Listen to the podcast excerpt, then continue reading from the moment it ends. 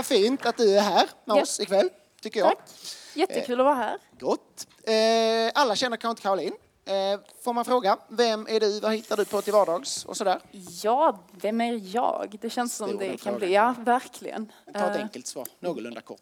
Ja, men jag, eh, jag håller på och pluggar nere i Lund eh, till eh, läkare och nu i sommar så jobbar jag som läkare i Hässleholm, typ. Alla som bor i Hässleholm, ni får se upp. Eh, Ja. Tvärtom. Vilken möjlighet. Ja. Ja, kan träffa mig på medicinen där. Eh, Det vill ni nog inte för då blir ni sjuka, men eh, ja. Jag det är känns ju ganska bra snäll. att du är där om Ja. nu blir sjuk. då. Jag hoppas det.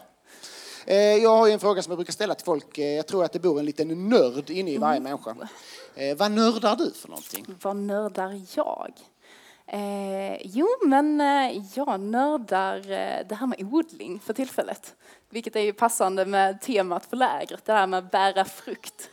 Eh, så jag blev inspirerad. Jag tror att jag hoppade på hela den här trenden med odling tillsammans med alla andra, så jag är inte så unik i det. Men, Nej, det var eh, det inte, men det var nej. ändå. Ja, men jag Vad, vad odlar du då för någonting? Eh, jag odlar, jag odlar zucchini och grönkål och malabarspenat och sen odlar jag jättemycket tomater som jag inte tål själv. Så min stackars man han måste äta jättemycket tomater just nu. Det är jobbigt för honom. Ja, det låter ju överkomligt. Ja, jag. jo, ja, han lider. Ja, det är inte lätt. Nej, men vad häftigt. Då, då, ni får lära känna Caroline mer här under kvällen och du hänger med ner på torget sen. Med det, Det gör jag. Men vi kan väl ta och be eh, och samla oss här. Eh, Be för Caroline och så får vi be för oss själva med. Att Gud får möta oss precis där vi är. Herre, vi tackar dig för den här kvällen. Vi tackar dig för att vi får vara här tillsammans. Eh, Och vi tackar dig Herre för att du är en Gud som kommer oss till mötes Herre. Tack för att du vill tala genom ditt ord. Och vi ber speciellt för Caroline nu att eh, hon ska få tala på ett sätt så att vi liksom kan få förstå vad du vill säga till oss Herre. Kom heliga Ande över henne. Var, var nära och låt det liksom få bli dig vi lyssnar på ikväll Herre. Du ser oss var och en där vi sitter på vår stol. Herre, vi vill eh, öppna upp oss och göra oss mottagliga för vad du vill säga, Herre. Hjälp oss att lyssna, öppna våra öron, Herre, och öppna våra hjärtan framför allt. Kom gode helige Ande, hjälparen och livgivaren. Vi behöver hjälp, vi behöver liv, vi behöver dig, Herre. Kom Jesus och vandra här mitt ibland oss den här kvällen och, och tala dina ord till oss och lägg dina välsignande händer på oss, Herre. Vi lämnar den här stunden, Caroline och var och en av oss här inne i dina stora mäktiga händer. I Jesu Kristi namn. Amen. Varsågod. Tack. Vi ska alldeles strax eh, dyka ner i Guds ord, men först tänkte jag eh, berätta om en mardröm som jag har. Passande va? Eh, jag vet inte hur det är med er. Jag ska bara... Så. Jag vet inte hur det är med er, men jag har en dröm som återkommer varje gång jag ska ha något större prov eller något sånt. Eh, och det, det börjar närma sig prov, det är fortfarande ganska lång tid kvar, man tar det lite chill. Man vet om att eh, ja, men lärarna de hetsar att man ska börja plugga i tid, inte vänta till sista veckan, sista dagarna, för då hinner man inte lära sig. Men man tänker, ja men det är gott om tid, det löser sig. Eh, jag pallar inte. Och så tittar man på sina klasskompisar, de har ju börjat göra så här fina mindmaps och sammanfattningar och använda olika stabilopennor och hej upp. Och så tänker man, ja ja men jag tar det sen, det är fortfarande gott om tid. Det löser sig. Och så kommer man till skolan. Och sen är det provdagen den dagen. Och man har helt missat det här. Och man tänker, jag, jag har inte ens öppnat en bok, jag har noll koll på ämnet. Jag vet inte ens vad det är vi ska tenta på. Man är inte förberedd för fem öre. Man är aldrig så tacksam som när man vaknar upp och inser att det där var bara en dröm och det är fortfarande en vecka kvar till provet och jag, eh, jag har tid att börja plugga nu. Ehm, och lite den här wake-up callen som man får efter en sån natt. Det är vad den här texten handlar om. Det är, det är lite den känslan man får när man läser den. Fast det här är på blodigt allvar. Det handlar om liv och död. Dagens liknelse är eh, hämtad ur Matteus 25, vers 14-30. Så ni som har biblar med er, dags att öppna biblarna.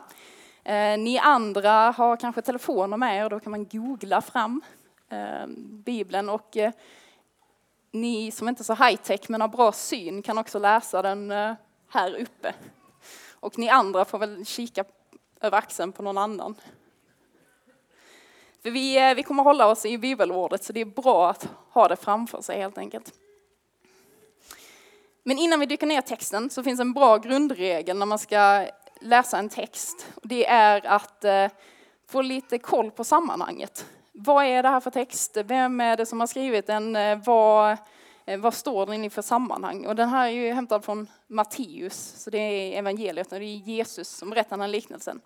Men för att förstå varför han berättar den här liknelsen så behöver man hoppa tillbaka ett kapitel till kapitel 24.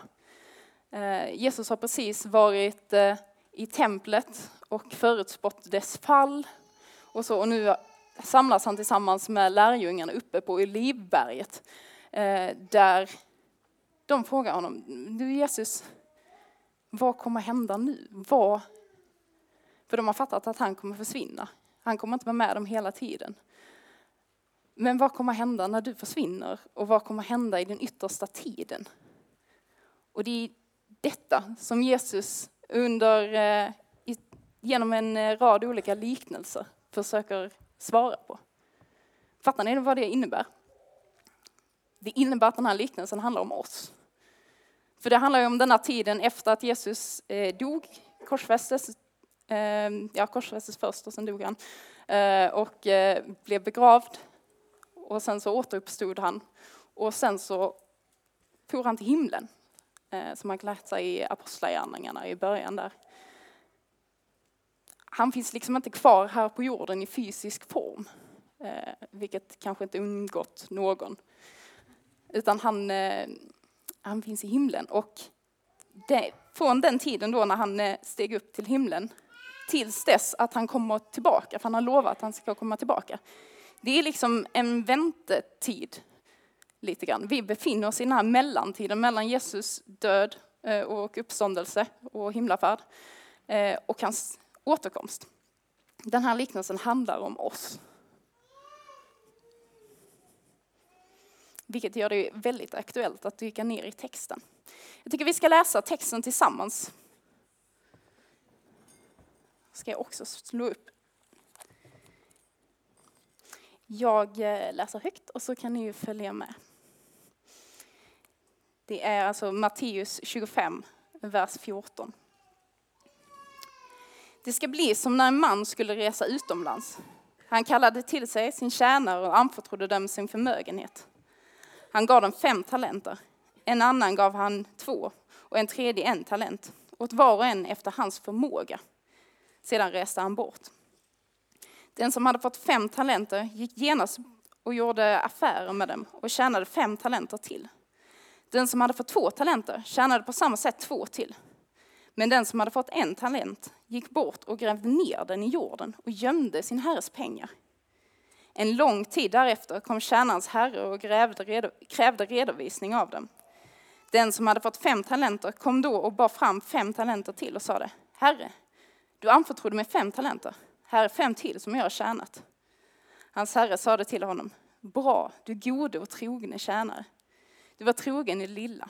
Jag ska sätta dig över mycket gå in i din herres glädje. Så kom den som hade två talenter fram och sade, Herre, du anförtrodde mig två talenter. Här är två till som jag har tjänat. Hans herre sade till honom, bra, du gode och trogne tjänare. Du var trogen i det lilla. Jag ska sätta dig över mycket. Gå in i din herres glädje. Även den som hade fått en talent kom fram. Han sade, Herre, jag visste att du är en hård man som skördar där du inte sått och samlar in där du inte strött ut. Jag var rädd, så jag gick och gömde din talent i jorden. Här, är vad du, här har du vad som är ditt. Herren svarade honom, du usle och late tjänare. Visste du att jag skördar där jag inte, stått, inte sått och samlar in där jag inte har strött ut? Då skulle du ha satt in mina pengar på banken så att jag kunde fått igen dem det som är mitt med räntan när jag kom. Ta nu ifrån honom talenten och ge den till honom som har tio talenter. Var och en som har ska få, och det är överflöd.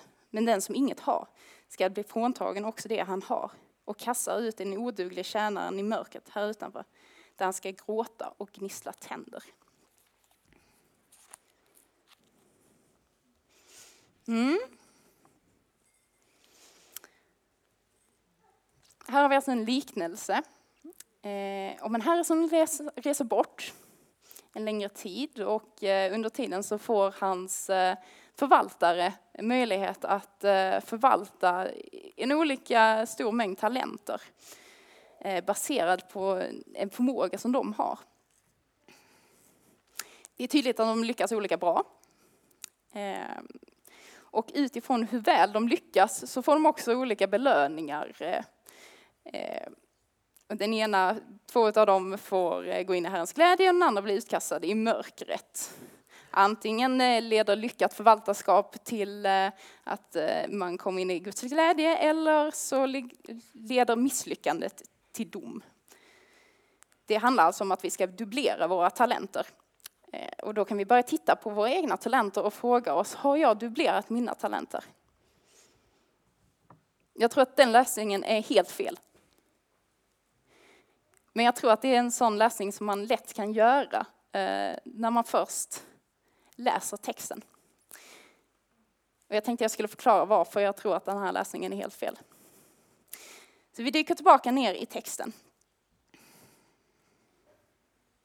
Liknelsen är alltså ett svar på vad som kommer hända under den yttersta tiden. Om vi tittar då på vers 14 och 15 det ska bli som när en man skulle resa utomlands. Jag ska bara slå upp min bibel och läsa härifrån istället. Det ska bli som när en man skulle resa utomlands. Han kallade till sig sin tjänare och anförtrodde dem sin förmögenhet. En gav han fem talenter, en annan två och en tredje en talent. Åt var och en efter hans förmåga. Och sedan reste han bort. Den naturliga frågan är kanske, vad tusan är en talent? Och eh, jag ska vara ärlig, jag vet inte riktigt vad eh, talenten symboliserar i den här liknelsen. Jag tycker inte det är solklart. Eh, så ni kanske inte skulle bjudit in mig som talare. Men jag tror att vi kan eh, få fram en del när vi ser i texten Eh, vad som finns i den här talenten. Kort kan man säga att talent på Jesus tid var en, eh, ett mått, eh, vi kan säga lite förenklat, att en mått på pengar. Och en snabb googling gav att en talent var ungefär värd två miljoner kronor med dagens mått, give or take. Så det vi kan konstatera är ett, en talent är sjukt värdefull. Och två, den här herren var väldigt rik. Det är vad vi vet om talenter so far. Vi kan också konstatera att de här eh, eh, förvaltarna, de hade liksom inte rätt till de här talenterna. Utan Herren ägde de här talenterna, men han valde ut de här förvaltarna att förvalta hans talenter. Men de hade ingen rätt att ha de här. De, det var inte de som ägde dem. Så de får helt enkelt någonting väldigt värdefullt av sin Herre att förvalta utifrån deras egen förmåga. Så jag är fortfarande inte helt hundra på vad de här talenterna symboliserar, bortsett från att det är någonting väldigt värdefullt som Herren, alltså Gud, ger oss att förvalta. För vi kommer ihåg att det här handlar ju om den här mellanperioden där vi befinner oss i. Det här handlar om oss. Så värdefullt som Gud har gett oss att förvalta utifrån vår förmåga. Och det här är lite coolt. För eh, ofta så pratade vi, eller pratar vi om att man ska lita på Gud, och det ska man. Men Gud litar också på oss så pass mycket att han väljer att sätta oss till förvaltare över någonting som är väldigt, väldigt värdefullt hos honom. Det tycker jag är lite ball tanke att Gud litar på oss. Gud anförtror oss ett förvaltaruppdrag. Så jag vet inte riktigt vad de här eh, talenterna symboliserar. Men jag tror det viktiga med texten är inte vad talenterna är, utan hur de förvaltas. Så vi tar och kikar på det tycker jag.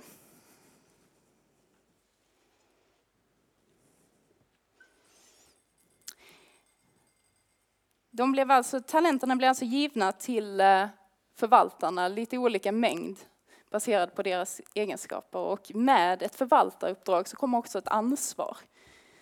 Så låt oss se hur det gick för förvaltarna.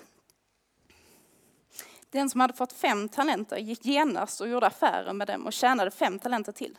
Den som hade fått två talenter tjänade på samma sätt två till. Men den som hade fått en talent gick bort och grävde ner den i jorden och gömde sin herres pengar.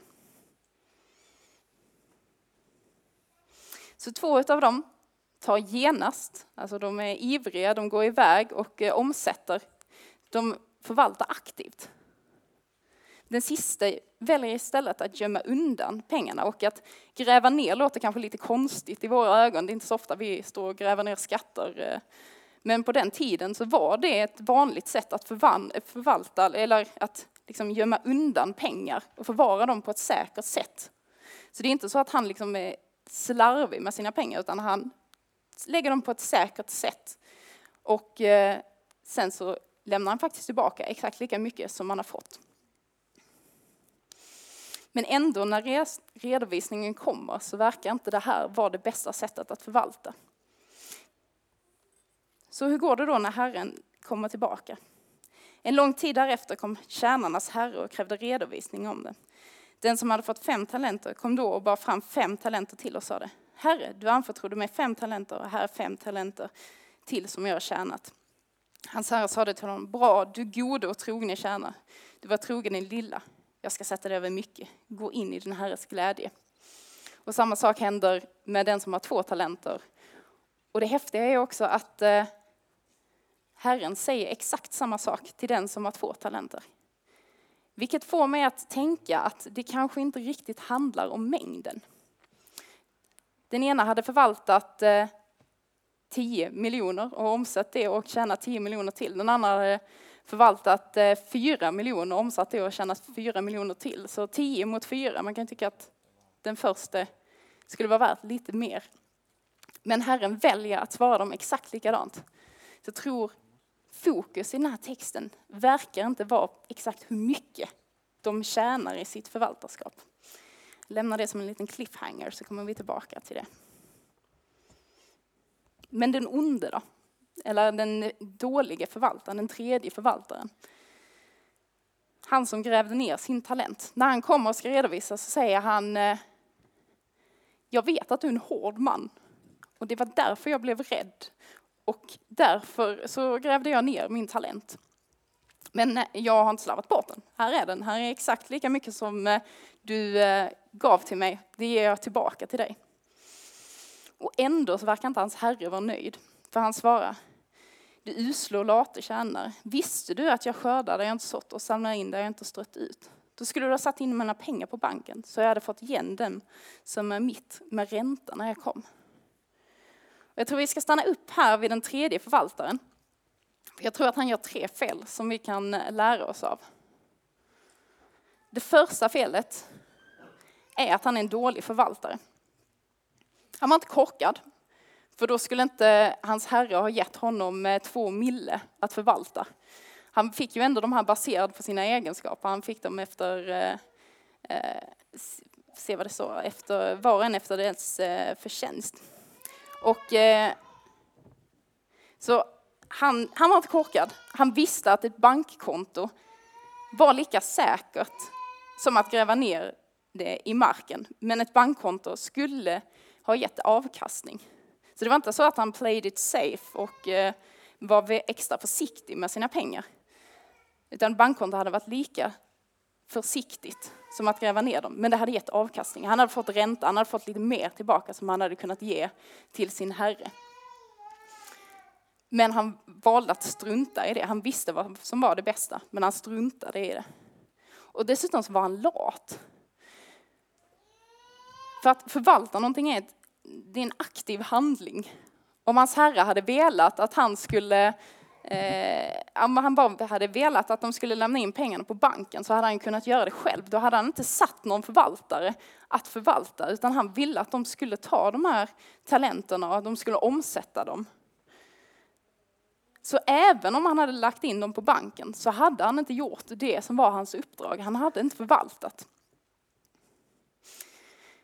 Han sket helt enkelt i sitt uppdrag. Han var en dålig förvaltare. Så det var det första felet han gör. Det andra felet tror jag han har gemensamt med eh, hela mänskligheten. Eh, vi ser det allt från Eva och Adams tid genom hela mänsklighetens historia till till och med kanske dig och mig. Han skyller ifrån sig. I eh, kapitel 3 i första Mosebok kan man läsa om hur Eva och Adam eh, säger, hur Adam säger, kvinnan som du har gett mig gav att äta av frukten. Och Eva säger, ormen, det var ormen som lurade mig, det är inte mitt fel. Och förvaltaren säger, eftersom du är en så hård och orättvis eh, herre så blev jag rädd. Det var därför jag inte gjorde vad jag skulle. Det är ditt fel, det är du som är för hård. Han skyller helt enkelt ifrån sig, han tar inte ansvar för sina handlingar. Och han ber inte om förlåtelse när han gör fel. Det sista felet, och det tror jag är kanske grunden eh, till de andra felen, är att han har en felaktig bild av sin Herre. Det är tvådelat. För det första så litar han inte på sin herres omdöme om honom, för hans herre har ju faktiskt valt ut honom att förvalta de här för att hans herre litar på honom och tror att han kan klara av det här. Men ändå så väljer han att eh, inte lita på sin herre utan att gräva ner det och strunta i sitt förvaltaruppdrag. Och för det andra så säger han att eh,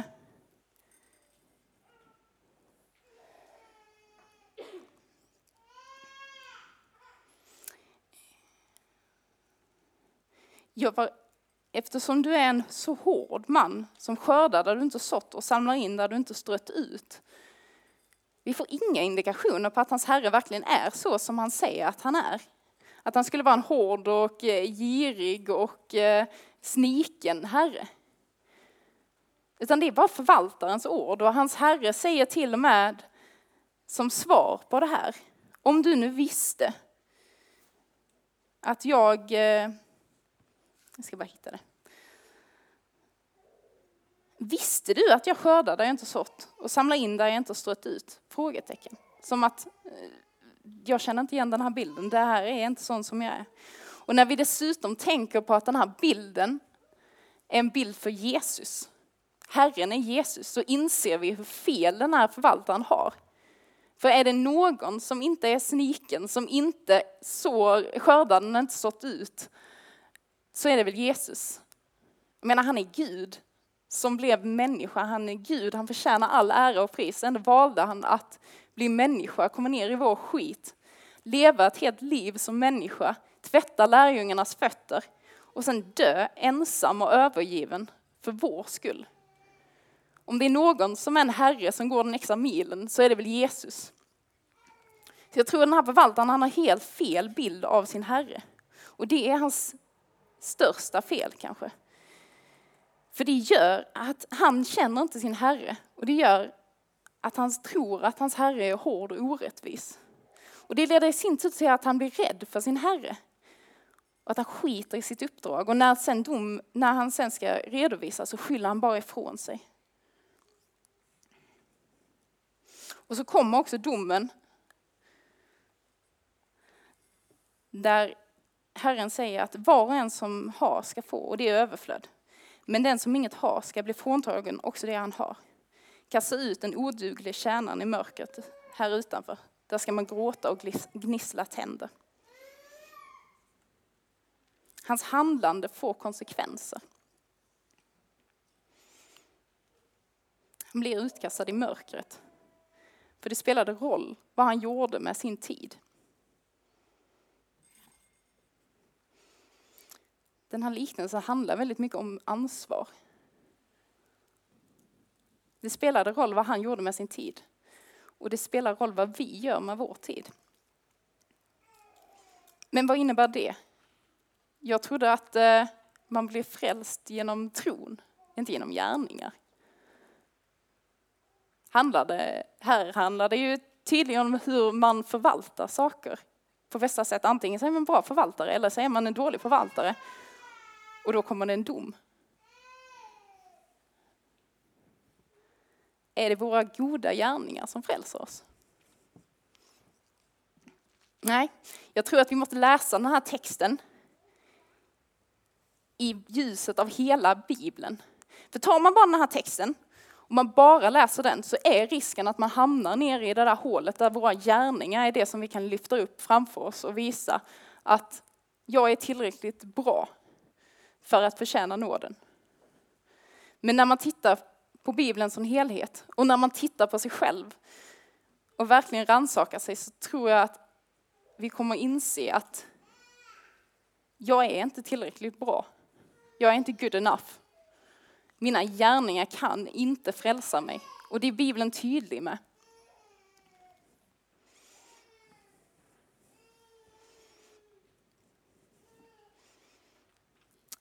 Vi är inte good enough. Men Jesus är good enough. Och det är tron på Jesus som frälser, inte gärningarna. Det är Bibeln tydlig med. Så hur ska vi då förstå den här texten? Jag tror återigen att vi hittar nyckeln i den tredje tjänarens, eh, ja, den oduglige tjänarens eh, attityd.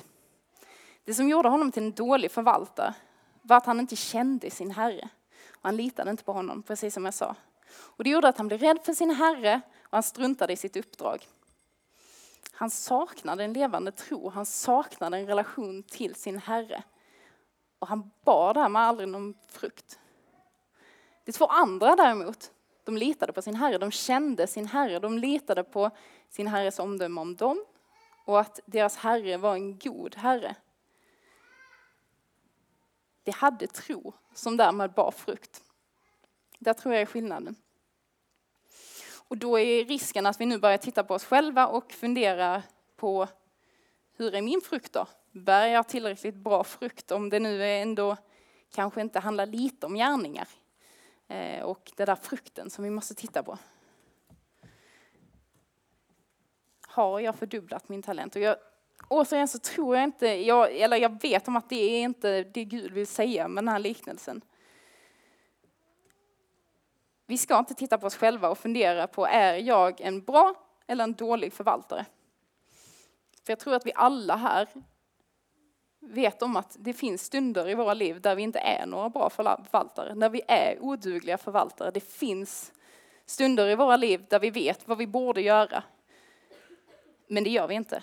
Vi vet, vi har möjlighet att göra det vi borde göra, men vi gör det inte.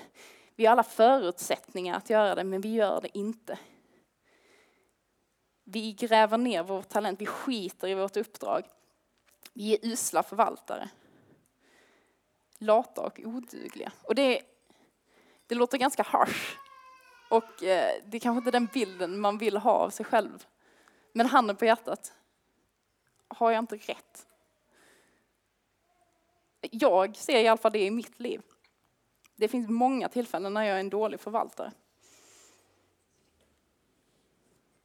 Men grejen är att den här texten handlar inte om, är du kass så åker du ut i mörkret. Är du bra så kommer du in i Herrens eh, glädje. Så se till att jobba lite extra så att du eh, hamnar på rätt sida. För texten är inte fokuserad på resultatet. Utan jag tror texten, det texten vill säga är att vi måste titta på hur den oduglige förvaltaren svarar. Hur han beter sig när han, är, när han gjorde fel. Frågan är, när vi är dåliga förvaltare, gör det att vi får en falsk och sned bild av vem Gud är. Som skapar en rädsla som gör att vi inte vi slutar lita på Gud. Och vi börjar skylla ifrån oss och kasta skit på Gud.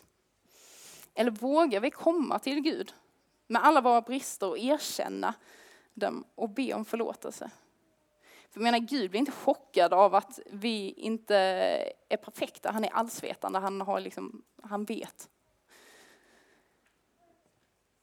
Men ändå så vågar han lita på oss och vågar anförtro oss det här uppdraget att förvalta. Så han vet om att vi kommer inte lyckas alltid. Vi kommer misslyckas, men han tycker ändå att det är värt att ge oss förvaltaruppdraget. Och det balla är att han inte lämnar oss ensamma med det heller. Utan han har gett oss sin ande, hjälparen, att hjälpa oss på vägen där. För vi blir inte, den här liknelsen haltar lite mot eh, hur vi har det. För den här förvaltaren, han stod på något sätt själv där. Men vi är ju inte själva. Jesus finns inte här i fysisk form, men anden finns i oss. Och han hjälper oss. Vilket innebär att vi inte behöver känna oss så hopplösa. Om någon förblir i mig och jag i honom så bär han rik frukt.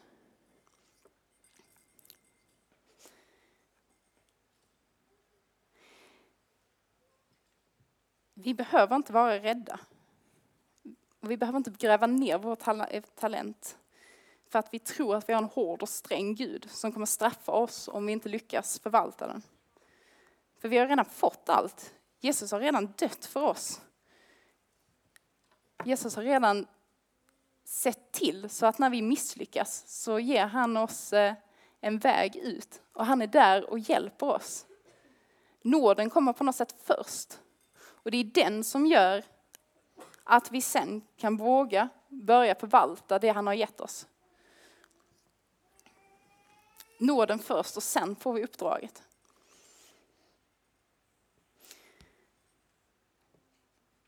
Så jag tror ikväll kan det vara en chans för oss, en chans som Gud ger oss att eh, börja om på nytt. Och att fundera igenom. Har jag en konstig bild av vem Gud är? Ser jag honom som snål och hård? En Gud som bara ställer krav? Och varför tror jag att det är så? Vågar jag lita på att Gud tror på mig och han har gett mig något att förvalta som han tror att jag klarar av efter min förmåga och med hans hjälp. Vågar jag tro att Gud tror på mig? Är det så att jag tar för lätt på det här med förvaltaruppdraget? Skiter jag i att ta hand om det han har gett mig att förvalta? Skyller jag ifrån mig? Eller vågar jag komma till Gud när det inte riktigt blir som jag tänkt mig? Eller när det blir precis så som jag tänkt mig, men jag egentligen vet att det var fel. Var inte odugliga förvaltare. Och om ni har lyssnat på mig so far så vet ni att med det menar jag inte bara gräv inte ner era talenter. Utan jag menar också att när ni gör det, när ni gömmer era talenter, så göm er inte för Gud. Utan gå till Gud. För han förlåter, han vill hela och han vill ta emot er. Var inte som den oduglig förvaltaren. Tack.